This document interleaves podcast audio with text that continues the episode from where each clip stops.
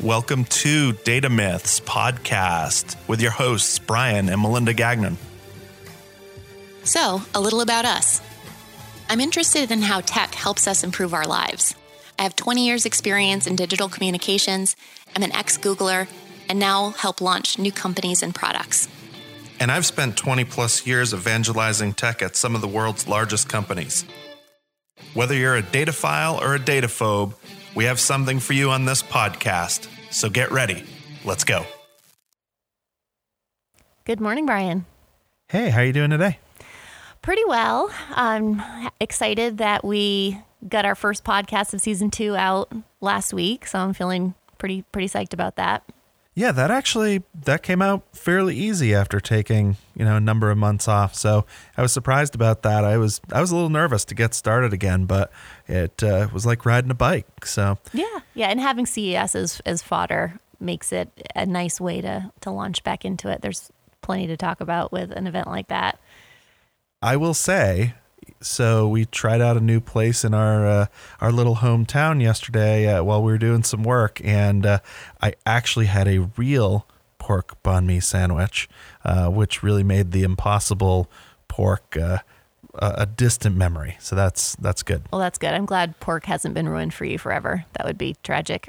Uh, yeah, exactly. So we've recovered from that. So that's that's the good news to start us off since last time. Nice. So what what are we going to talk about today?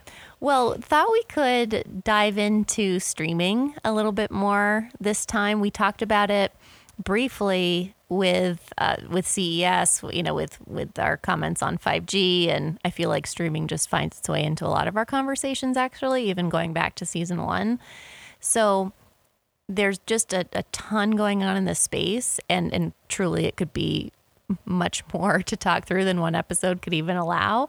But it, it's interesting that so many more players have entered the streaming space, particularly in the last year, but really in the last couple of years. It's getting crowded. It's getting pretty crowded. And uh, yeah, absolutely fractured. Quite frankly, very confusing. I feel like for consumers, that's that's a whole nother kind of issue to contend with. Which which one do you go with? And really what what's fascinating is, you know, what has happened to lay the groundwork for this type of really epic change that's been happening. So I think that will be interesting to to kind of dig into. Yeah, so let's let's get going on streaming, right? So what is streaming? It's a pretty broad topic and obviously there's both audio and video streaming. Um, where do you want to start? Where should we begin? Well, let's just begin with with what's happening in terms of what people's preferences are, right? Because there's there's the consumer or audience preference, and that's combined with technological advances to really make this type of of activity happen. So when we look at what's happened over, you know, the past five, ten years with cable, you know, there's was a lot of talk about five years ago of like, oh, are, are people really going to go away from cable? Is that really going to happen? You know, people were upset with with how much it cost, the fact that it wasn't flexible, all these things, and we've really seen meaningful numbers in people who are actually quote unquote cord cutting. So that's, you know, the term that that we use to basically say, okay, you're canceling your cable subscription so, I mean, 39 million people were cord cutters in 2019. I mean, that is that's significant. Yeah. Considering there is 273 million people in the United States. Absolutely. And, and 120 million TV households in the US. Wow. Yeah. So it's pretty staggering. So, so this is quarter. meaningful. Super yeah. meaningful. And and projected that by 2022 there'll be 55 million people who that's, have cut cable. That's significant. And so we were early adopters of this. We cut the cord seven years ago and haven't looked back. There was season one of cutting the cord. You know, we could have done a whole podcast just on that because it was painful. Uh, no football. No football. That was yeah, that was the painful part. That was literally the worst. But we just had to be extra motivated and go out to a bar to watch football. So, you know, people adapt. So It yeah, and I would and I would argue. I guess if I had done like a cost analysis on it, the numbers that we were saving on cutting the cord were probably equally, you know, in year one, uh, that was made up for with having to go out and buy beers at a bar versus having cheap beer at home. So Right, but you could you could also just say, well, that's a good example of the experience economy. You know, Yeah. We we paid our Starbucks price for that football game. We went Yeah. out and had the experience, and Yeah. we were happy about it. It And was like you said, we didn't look back. it was football and apps as a service. So you know, Exactly, it worked. it was perfect. And and and on top of that, you know, you think about the younger demographic, so ages like thirty five or twenty five to thirty four. Um, they so the key the key you know piece de resistance of the basically uh, the demographics Yeah, that that demographic they want to access TV via the internet. That's that's the the norm for them. That's preferred. So clearly, the trends are moving in this direction from what consumers want to do and how they want to consume media, and on top of that, of course, mobile. So we we want to to consume media on, on our mobile devices more and more. well and and i was thinking about it the other day now because there are so many different services we're right back to where we were almost before which is hundreds of channels. You know we're not at hundreds of services yet but we could be. And so when we start to think of a channel a traditional channel that we watched on tv as being a service and an app on your phone, we're quickly starting to gain on getting back to all of these channels again. Well, absolutely. These different streaming services are feeling like channels because there are so many of them. And the interesting trend in the space is that this, uh, you know, when we think of video streaming, it really was a function of uh, disrupting distribution and pulling together content from a variety of, of providers. And it's shifting to actually um, just being a way for a content owner provider to share the content. So let's let's back up just a little bit and lay some of the underpinnings that really made streaming possible. So if I think back 1994, something really pivotal happened. The MP3 was born. So basically what that has allowed or what that allowed at the time was essentially taking and compressing a wave file or a, a traditional audio file that you'd have on a CD or any other medium and really compressing that down six to one, you know, up to 10 to one. So basically making that file a lot smaller. So internet speeds were starting to go up, but most of America was still on dial up at that point. Uh, high speed internet hadn't really started to take off uh, really until almost 2000. And so, if you think about that, that was really sort of the birthplace of what started to make streaming possible. And so, you know, MP3s started to get exchanged. Everybody was ripping CDs left and right. Uh, and free music was born, you know, unbeknownst to every artist that wished their stuff was paid for.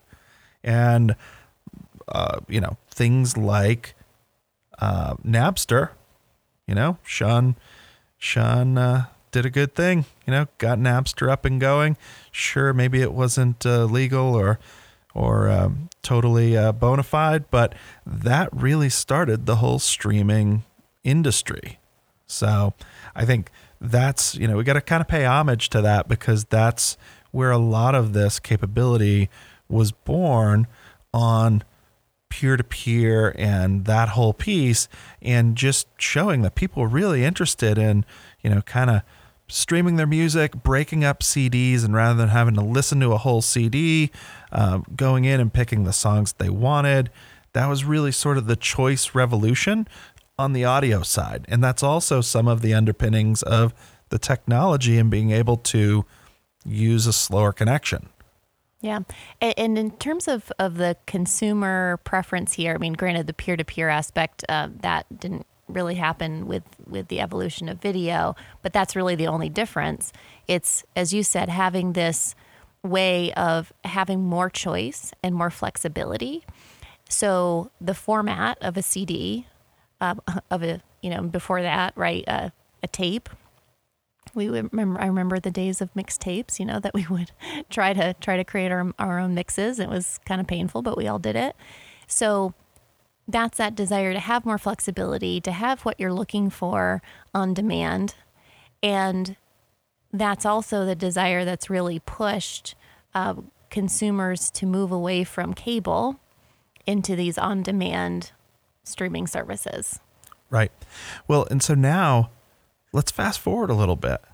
So I didn't realize this. Netflix has been a company for 22 years. It's amazing to Yeah. think that they've had that longevity. Mind blown. Yeah. Right. And so if you think about it, I'm guessing the average user on Netflix probably had no idea that Netflix started out by going after distribution. And the way they did that is they would actually mail one or two or however many you selected, whatever plan you were on, DVDs to your house so that you could watch the DVD and at your leisure send it back. And it came in a little red envelope and it was really pretty slick. I actually got throttled for a totally different reason. We can get into that a little bit later, but um, I was a very early adopter of Netflix uh, and loved it. You know, I would get as many DVDs as I possibly could every month.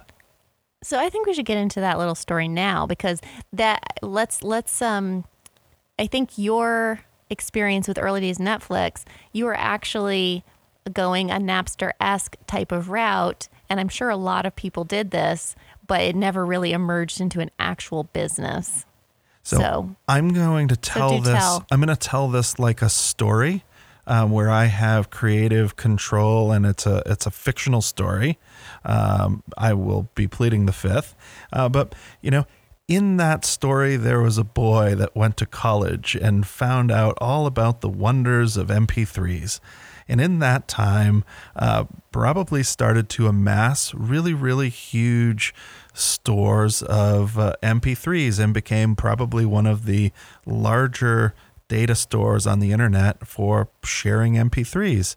Uh, those MP3s may have come from uh, used CD stores and uh, and things like that, and maybe possibly returned. I'm not really sure how it happened, but the story goes that uh, a lot of trading of free music happened, and a lot of trading of free videos happened, and along came something like Netflix, uh, and all of those great DVDs may have also gotten ripped and stored and shared uh, for all in the world to uh, to partake. And uh, so, yeah, that's just, for fun. Just for fun, Yeah. just for funsies. Um, but that, uh, you know, I've heard a story like that before. So. There are lots out there. Yeah, there are lots out there. So, you know, I think that was uh, that was kind of born. Um, so just like you know Napster, people started to share movies as well. Uh, but but that's that's not the turn that Netflix went right. So they actually made a very pivotal business choice. And when Reed Hastings came out and said, "Hey," we're going to actually change the name of Napster or change the name of uh, Netflix, excuse me, and we're we're going to split off doing DVDs, and we're going to start making it so that you can stream all of that content off of the streaming platform. There was a huge uprage, a, a huge outrage. Well, I remember when they first made this shift too, you could have like a bundled package so you could still get some DVDs in the mail as well as your streaming service. Yeah, There was still that like hybrid approach kind of ease you into it. And I remember when I finally said like we should just drop the DVDs. Well, yeah. what are we I mean, doing? you know. well, the the other problem, I probably had gotten most of the DVDs to come through our house at that point, and you know, uh, made sure that uh, they had a, a reasonable backup copy. But um, you know, part of that too was the content wasn't quite there, and they were just sharing whatever the distributors would let them share on their streaming platform. So it was still better probably to get the DVDs because if you really wanted to watch a movie that was modern or, or new uh, or good for that matter, in my opinion, you got the DVDs. But now, I don't even know that option probably still exists. I haven't looked in a long time, but most everybody gets the streaming service. So, you know, uh, and away we go. And they, for a very long time, became a distribution network for all of these traditional content creators. Well, we're in a changing time, so let's you know let's talk about that. I know you know considerable amounts about uh, you know content creation and and that whole piece, but you know let's talk a little bit about that. Well, the the interesting trend that has that has shifted. So Netflix obviously has has really disrupted TV, or I should say, movie entertainment consumption from disrupting the DVD lending model, then said, okay, we're seeing this online consumption activity. Now we're going to go into streaming. But they were still really uh, a distributor. The, the mechanism for distribution just changed to, to streaming. So rather than them competing against Blockbuster and essentially starting the beginning of the end of putting Blockbuster out of business.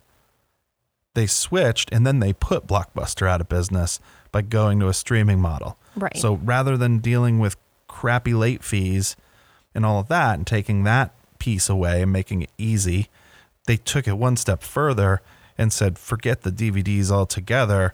Now we're going to just put Blockbuster out of business and make a streaming platform. Right. And and having Netflix originals that didn't come come about for you know years later. And so, you know, originally it was just we are going to take content that's created by other companies and provide an easier, more flexible customer choice experience. That's Right. that's really what what they did. And that was that was revolutionary and clearly, you know, very successful. And then we had additional streaming services come about like Hulu, uh, again, is, is another great example that's providing something similar. Well, so Hulu, I would argue Hulu, when they came about, they had a very different bent than Netflix because they kind of went after the the the modern content, the stuff that was getting created, the series on TV, and that was really yeah, more TV oriented. yeah, that's Yeah. kind of like where they went after. That was their niche, and they built up a pretty big, pretty big business. And I think you were telling me uh, the other day when we were talking about this that Hulu's actually has more net subscribers than Netflix right now. Is that correct? Uh, well, Netflix has more more globally, but um, now Hulu's at like 27 million last year. Netflix is is um, U.S. like 67, but but Hulu, I mean, is is is part of Disney, which is a whole uh, you know other story in and of itself. So Okay. I think you know Hulu has quite a bit of traction right now, but you know, but in terms of like starting it to say, okay, we're going to switch up how people people select entertainment and watch it. Right? It's this on demand, app based, you know, type of experience. So then what started to come about as a competitive play is creating original content. So Netflix is creating original content, Hulu is creating it, Amazon. So that's starting to be a differentiator and also to, of course, really shake up the entertainment space overall that we have really amazing movies and content that that's being created um, within these companies for these platforms exclusively. Well, and that goes into our episode where we talked about basically creators or owners versus brokers.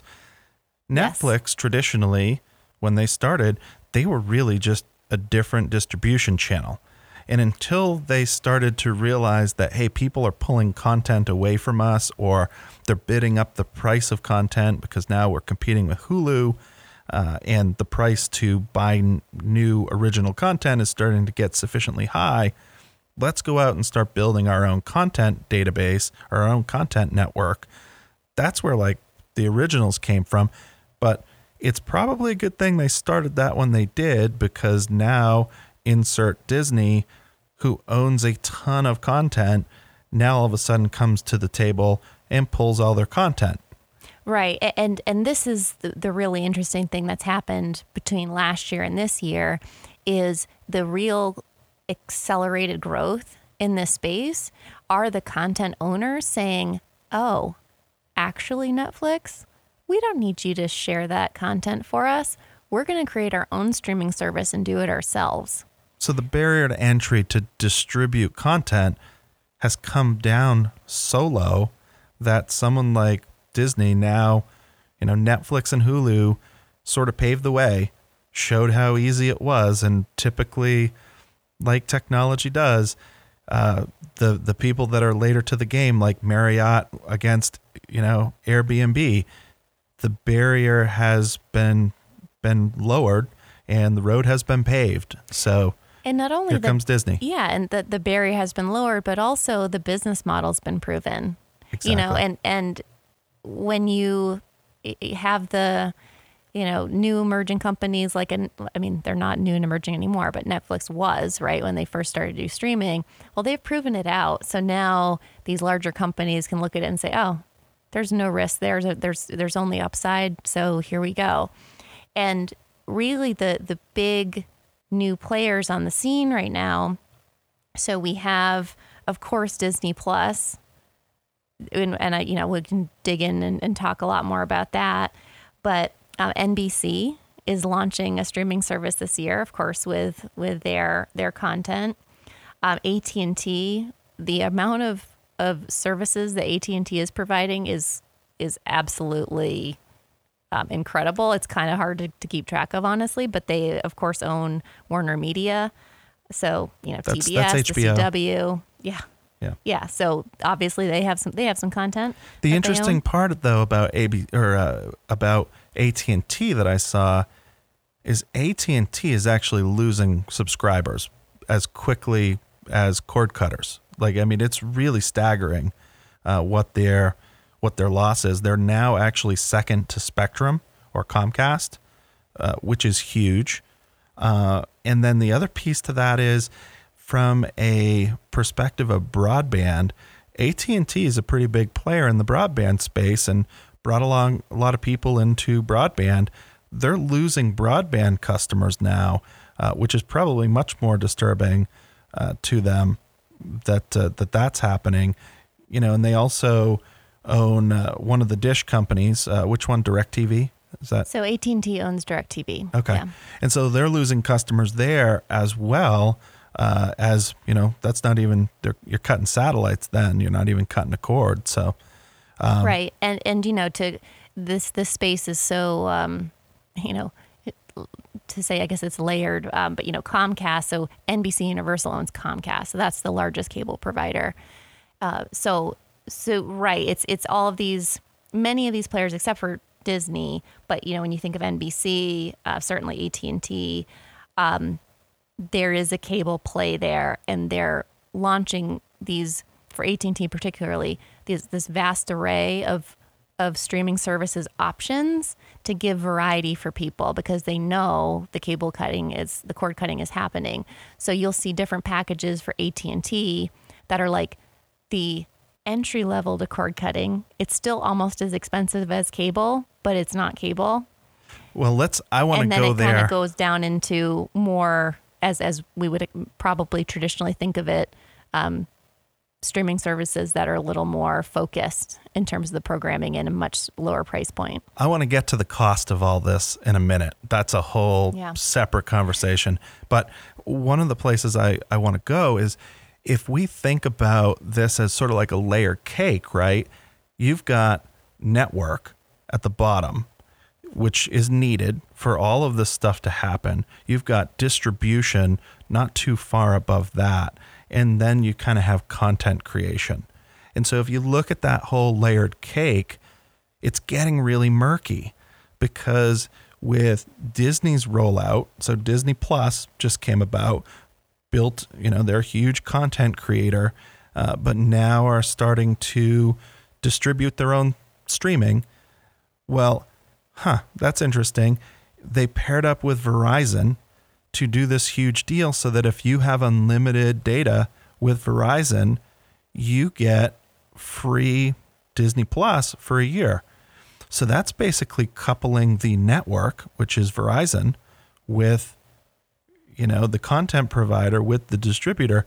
That's all like one seamless thing now.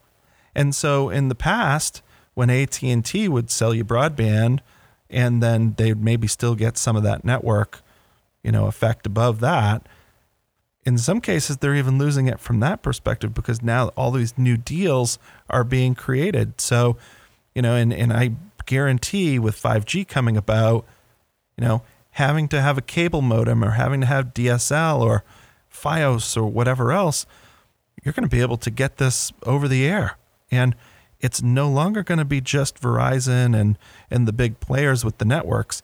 It's getting easier and easier to create a wireless network that people can get on. So it's going to be really interesting over the next five to 10 years. Absolutely. And, and also, anyone who can cut out hardware um, is going to have a huge advantage. And there's still, even with these new quote unquote streaming services, there are still set top boxes that have to be purchased. And, you know, that's something that'll be interesting to see, you know, how that, how that all plays out. Um, but yeah, I mean, Disney Plus has just been really amazing to see. I mean, they had 10 million subscribers uh, really when they launched last November. That that is incredible by any standard, and there's a number of ways they kind of like game the system there to get to those numbers, which you know I want to talk about. But it doesn't matter to get 10 million users on any platform in a distracted industry. Uh, that is impressive. You know, it took uh, I think I think it took Spotify a year to get 5 million and I'm just pulling that number that that vaguely sticks out there. It took Facebook 5 years to get to 5 million users. That's incredible to get to 10 million users. Um, you know, how did they how did they do that? Just from a marketing and Well, are are you are you talking about like the num like the numbers of just meaning the Verizon partnership, or are you, why are you doubting the, the 10 million? I mean, it's impressive. So they just launched a brand new platform in November, and they already have 30 million people on it now. Yeah, it's I guess an estimate what like 25 to 30. 25 to 30 million. Sure. They're they're being a little um, a little careful uh, just because that will tip their hand with uh, financial reporting and stuff. I'm sure uh, with the analyst, but uh, within the first week, they had 10 million users. That's incredible. Now they're estimated to have 30 million users. When you compare that against, and that's only in the United States, when you compare that against Netflix, which has 67 million users in the United States and another 100 million globally, you know, Disney hasn't even launched outside the US right. yet. Yeah, they're That's launching impressive. in Europe uh, this year. Um, they have additional markets for for 2021. But you know, when you think about though what Disney has to offer, it's such a compelling value because it's seven dollars a month. You can do it for seventy dollars a year, and you have all of the content that Disney Disney owns. So I mean, you have in addition to you know you have Pixar, you have um, the Star Wars um, series, Marvel Studios, 20th Century Fox, National Geographic. I mean, when you start thinking about all of the you know, options that Disney can offer up, $7 a month, it's like, yeah, that's a no-brainer. Well, and, and here's the other piece, right? This is the hard part. So Amazon and Netflix and I, I don't know if Hulu is as well at this point. It's hard to keep track, but they're all starting to do live games because they're realizing just like when I cut the cable, live games is still, you know, watching football or watching basketball. That's that's the lifeblood of uh, of America. You know, everybody right. wants to see that, and if you don't have that, you know, you're you're losing eyeballs. So they've started to offer those. But here's where Disney wins because they have tens of thousands of hours of footage of old games and and things like that. And I mean, granted, who wants to watch an old game, you might say, but it's still content and people still look at stuff like that. Well, they have ESPN and and they're also really going after Netflix head on because they're offering a plan that bundles ESPN Plus and Hulu for $13 a month. So it's like, you know, clearly they're just going for it here. And then on top of that, f- free f- for a year for Verizon Unlimited subscribers. Uh, They're not they're not playing here. So Right. You know, and I've I've read some of the analyst reports where they talk about, oh, hey, Netflix has been generating content now for quite some time, and you know they're starting to get Oscars uh, with like Roma and uh, you know uh, the what is it, My Irishman or The Irishman, uh, whatever. you can, you can tell like we're not big TV Yeah, I'm TV not- watchers. I'm not a big TV watcher, so. something like that.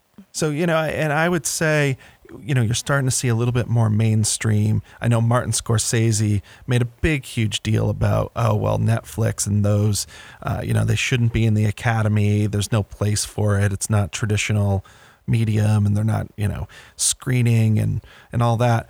Then he goes and wins, you know, some awards. And now it's well, cool. yeah, yeah. The Irishman was yeah was that amazing Netflix movie, Yeah. which we did see So, enjoy. you know, if you can't beat them, join them on Netflix, I guess. Well, yeah, yeah. That's that's the way it's going. And, a, and an interesting player here too is Apple TV Plus, and it's quite frankly, it's really difficult to understand how well this is doing, but it's a little cheaper than Disney. It's just five dollars a month. It's it's one of the cheapest services.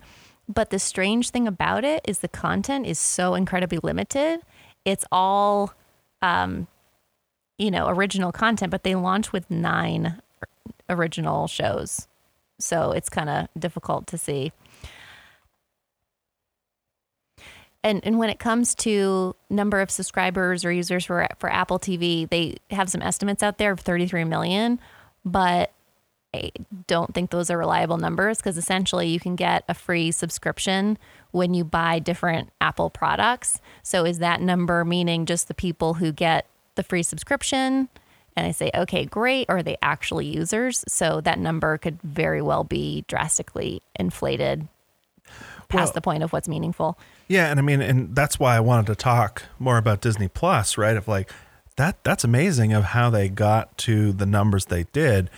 Uh, I saw a number that a third of all of their subscribers actually came in through that Verizon deal. So that seems like that was a pretty good deal. You know, I guess we'll see when the financials come out of, you know, how's that starting to hit their bottom line, but it's still really impressive.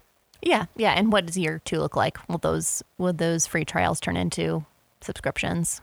Yeah, and you know the interesting part is if you look at Netflix numbers, they've actually had a really really good, you know, last couple quarters as well and the analysts were thinking they were going to drop off uh, off a cliff when Disney came out. I'm guessing that we'll start to see that erosion over time, but you know, uh, only time will tell. Um, the other thing that I was seeing is that you know, HBO is really starting to become that premium offering and they're really focused on building a premium offering with premium quality content versus, you know, Netflix has been a little bit more scattershot, you know, buy what they can and make it look make it look bigger than it is. But you look at a lot of those movies, a lot of them are B tier, C tier type movies.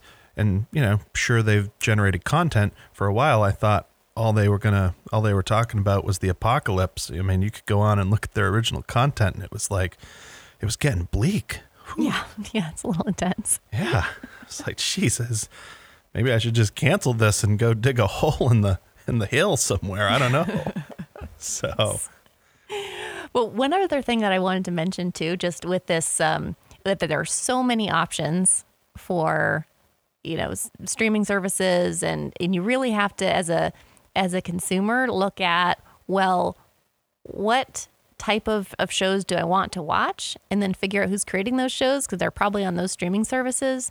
You have to sort through all these different bundles that we've talked about, and then on top of that, you have to think about well, is this is this service available on my smart TV?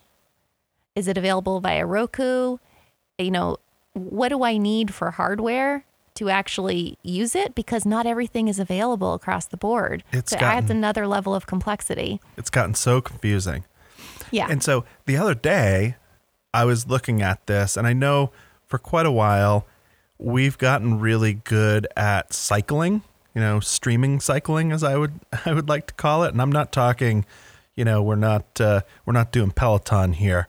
We're uh, we're actually binging a bunch of content, powering down our subscription for months until that new content comes about, and then we drift on like. Uh, you know, drifters onto the next platform. We watch everything we can there that we like. We power it down. We go to the next thing.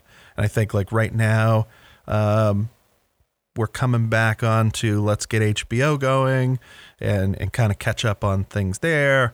Uh, and let's do that with a couple others as well.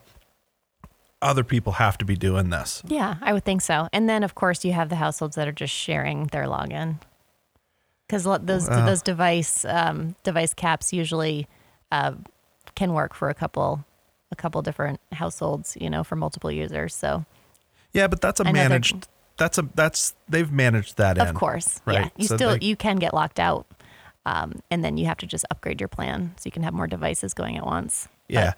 So let's talk about, you know, content for me is a lot. Well, there's a couple things I want to talk about. One, while we're on it, so I was making a spreadsheet the other day of all of these different services because I was curious and I was thinking, have we gotten to the point yet where if you went and you got a bunch of services, you could actually get to what the last cable plan I saw was?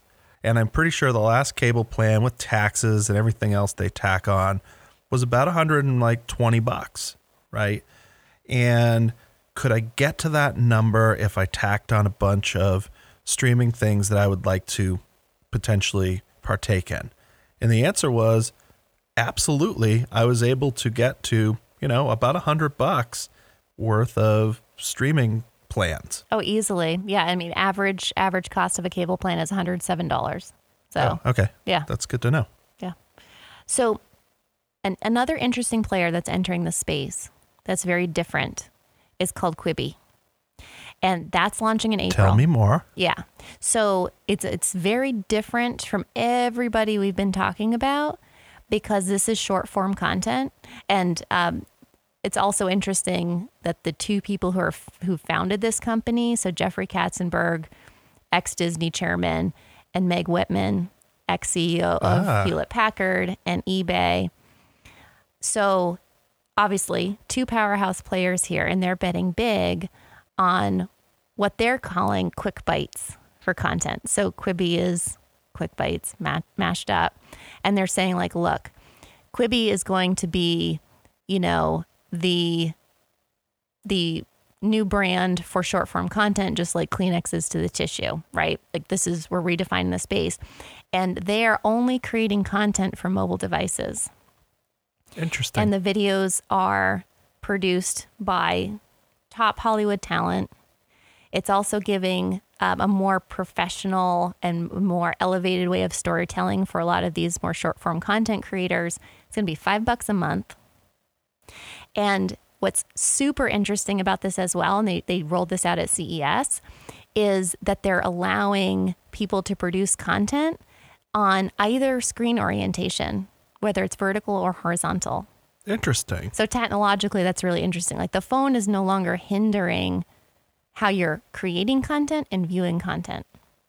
Well, and the interesting part with that is the Motion Picture Association and, and all that have had fairly strict rules on that exact thing. So that's actually a pretty interesting barrier to uh, to cross.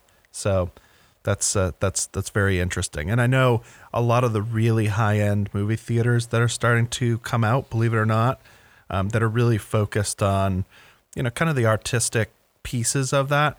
You know, they talk about things like letterboxing and you know the black stripes on the side and making sure that it's viewed in the terms that the director you know wanted you to uh, to look at that film in. So I think that's really interesting.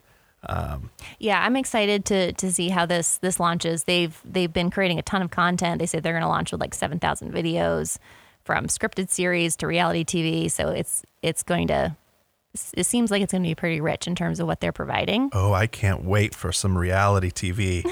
in te- in 10 minutes. 10 minute bites. Oh, that's perfect. That's about all that that should be. I agree. I know? agree. So, so when we're thinking about everything that's going on in this very complex, very fractured landscape, we like to talk leaders and losers Yeah. sometimes. I love losers and leaders. Yeah. Love them all. So, I mean, I think it's clear our losers. You know, sorry, it's it's cable. I mean, it's it's dying dying fast. So I, I would say one differentiator. It's not just cable. I think networks, bare networks by themselves, are losing fast. Yeah, yeah, with you. You know, with you. don't want to be even a cell phone provider that doesn't have access to distribution of content or maybe even some content because you'll be dead. And that's why we've seen things like last last year, AT and T acquiring Warner Media. I mean, it- Yeah. so and so our leaders. My vote for leader is Disney Plus. Disney, well, let's back it up. Disney. Yeah, Disney is going to win. And it's to me it's a lot bigger than just that content.